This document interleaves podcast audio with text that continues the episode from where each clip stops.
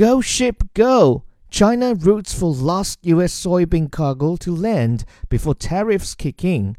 It is not often that the niche world of commodities trading centers the public conversation. But on Friday, China's social media was rooting for a ship carrying soybeans from the United States to beat the deadline before Chinese tariffs kicked in.